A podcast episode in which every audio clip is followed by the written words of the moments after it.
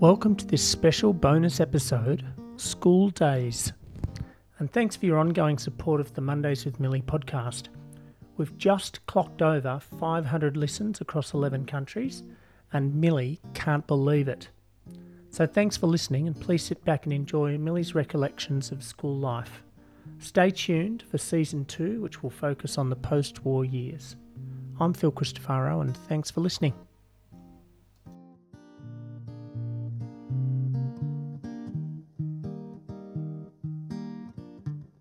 In what way was school strict? I don't remember it being strict when you first went, but um, certainly when you got into the junior school, we were very strict.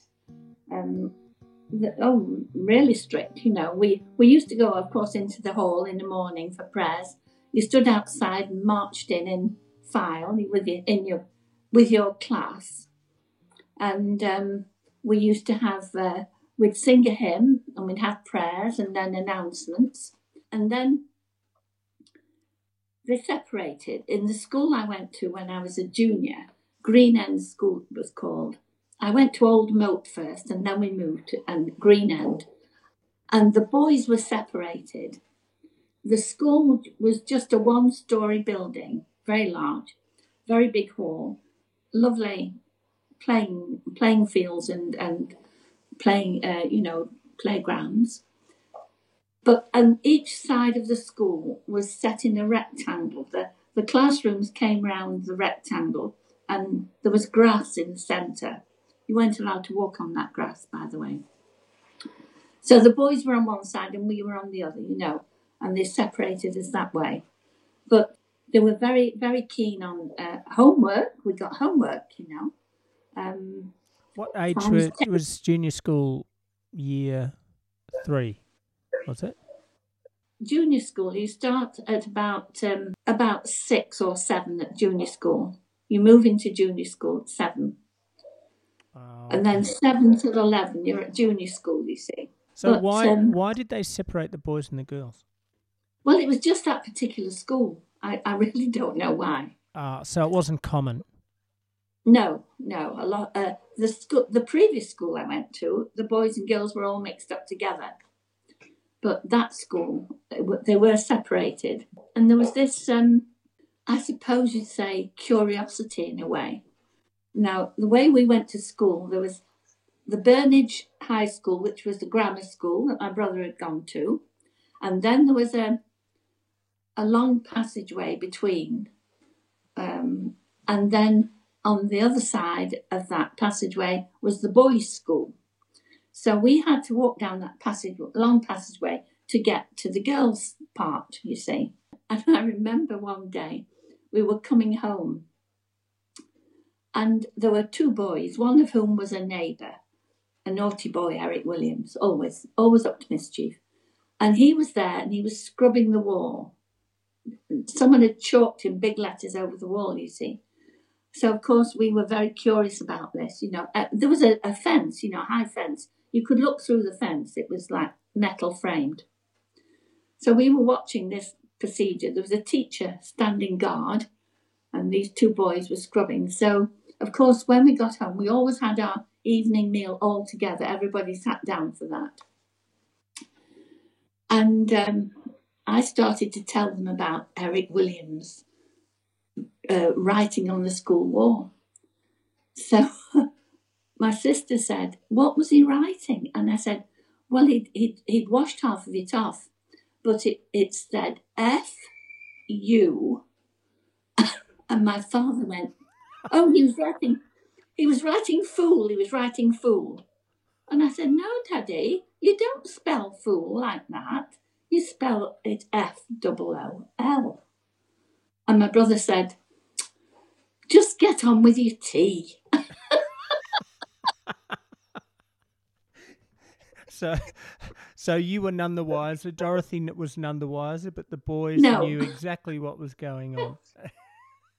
no, but I then thought my father can't spell for toffee. You know, thinks that's how you spell fool.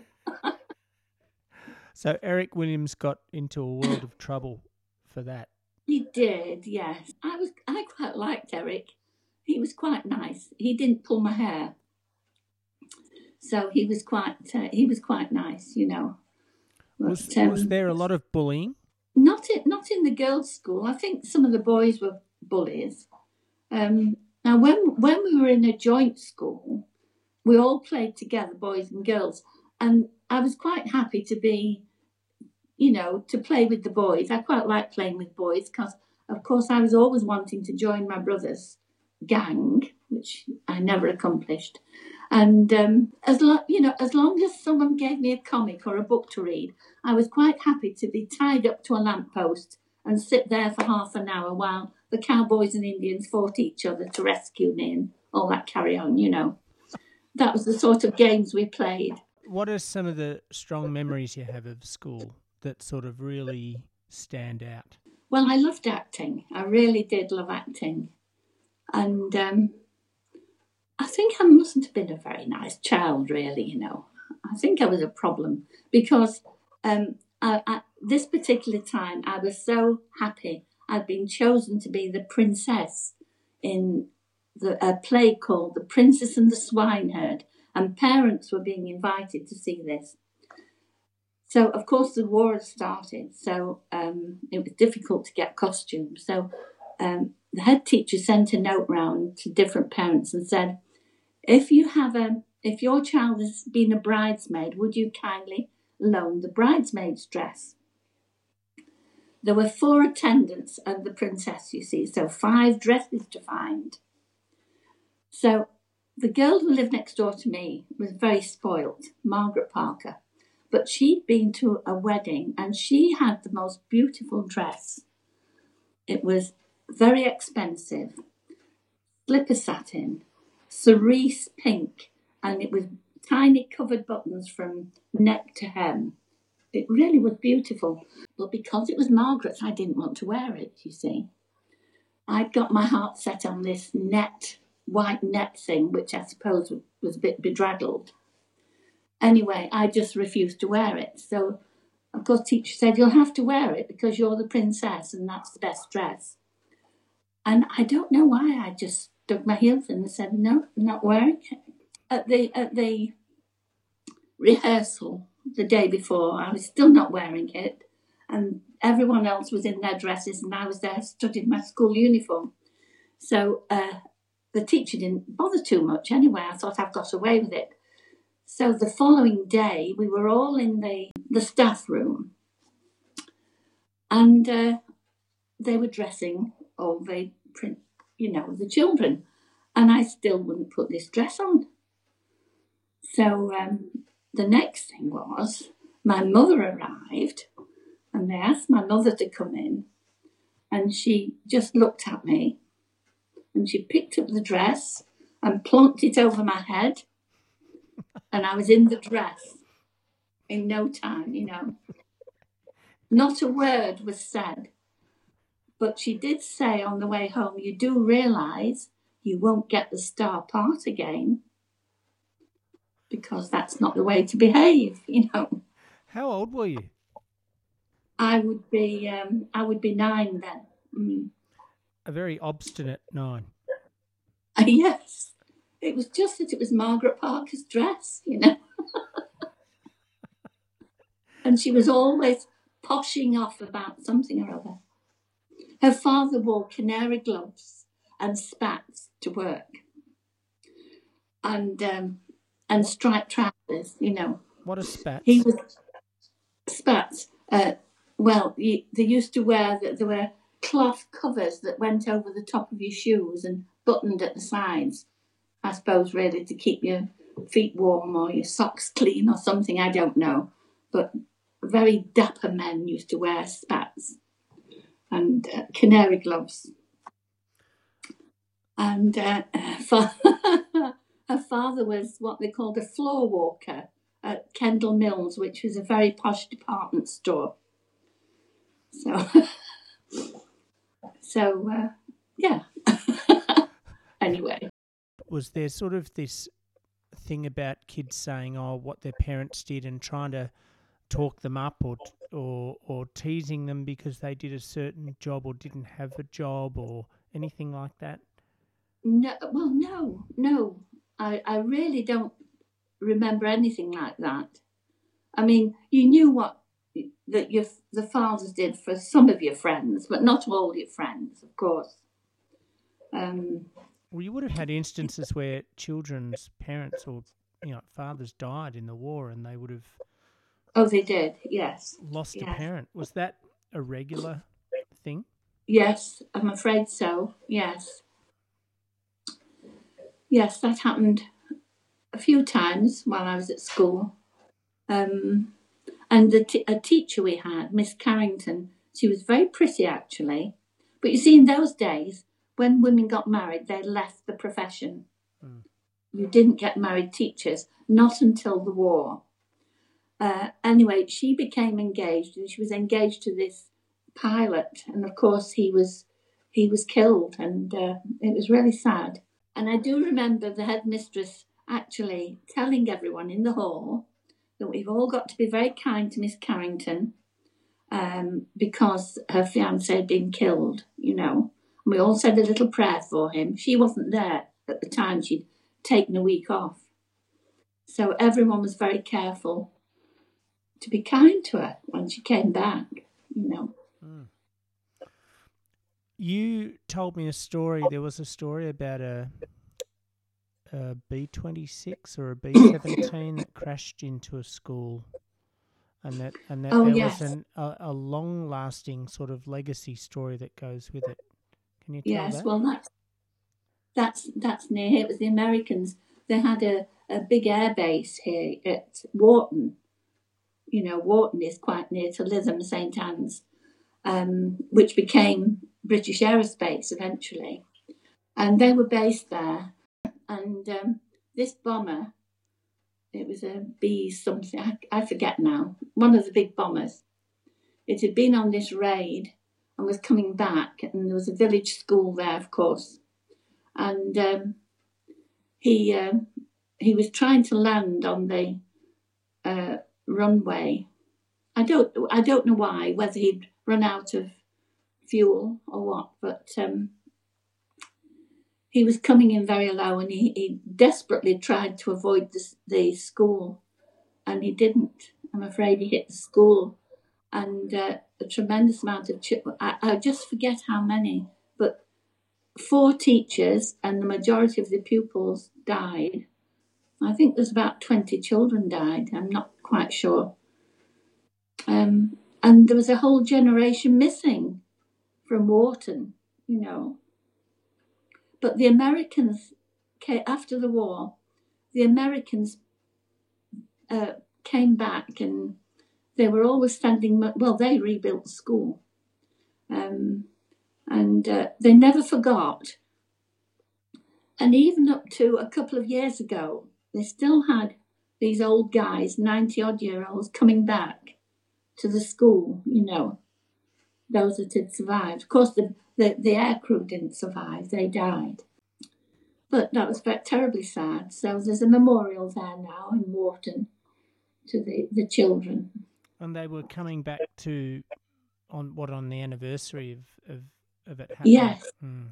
Terribly sad. And um, I guess uh, the impact of that on a community just would be unbelievable, well, it was just, incalculable.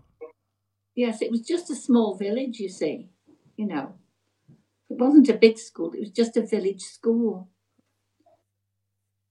But uh, that was a big shock because in, in Blackpool, they only ever had two bombs in Blackpool, and there was only one person killed all through the war. So when we came to live in Blackpool, after being in Manchester, it was like heaven.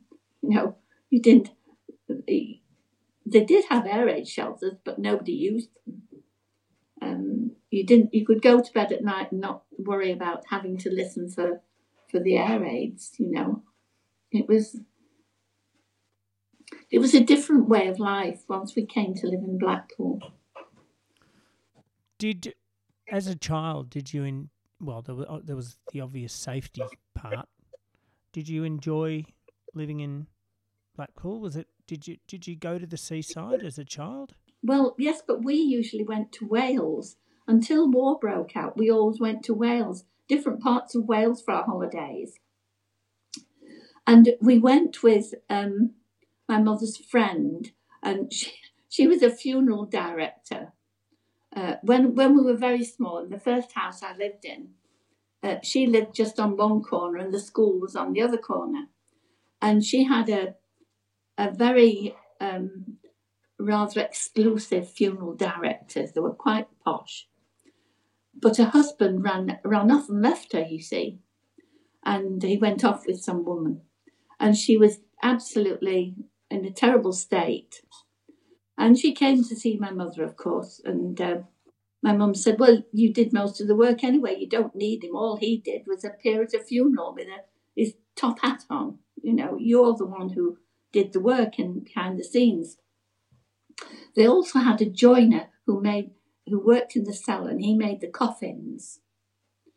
And my brother and I used to play in the in the cellar uh, when he when he'd gone home we'd play there with Mavis, who was Mrs. Stamper's only child. And we used to play houses in the coffins. It was quite good, really. quite entertaining.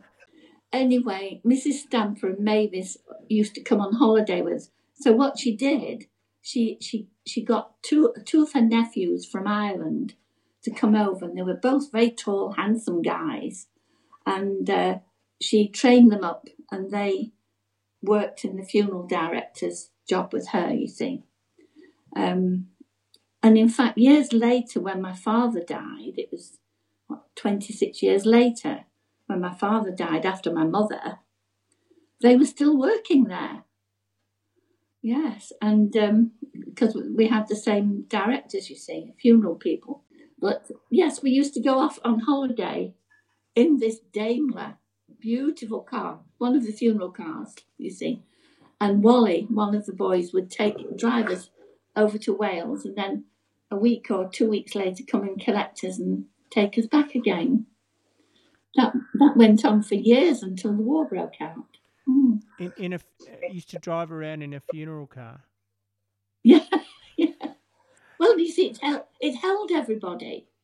There was room for there was room for the driver and my father, and mum and Mrs. Stamper, and four children.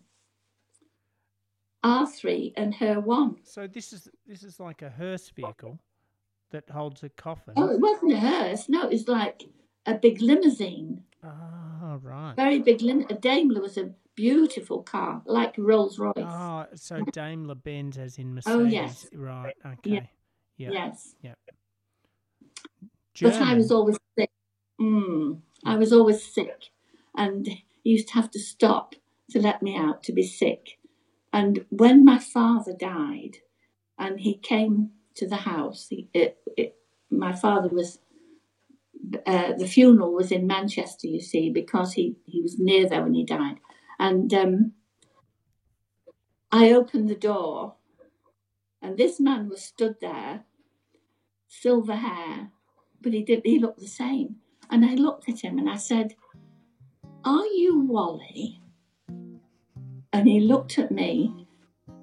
And remembering I was 36 then, he looked at me and he said, You're the little devil that used to be sick in my car.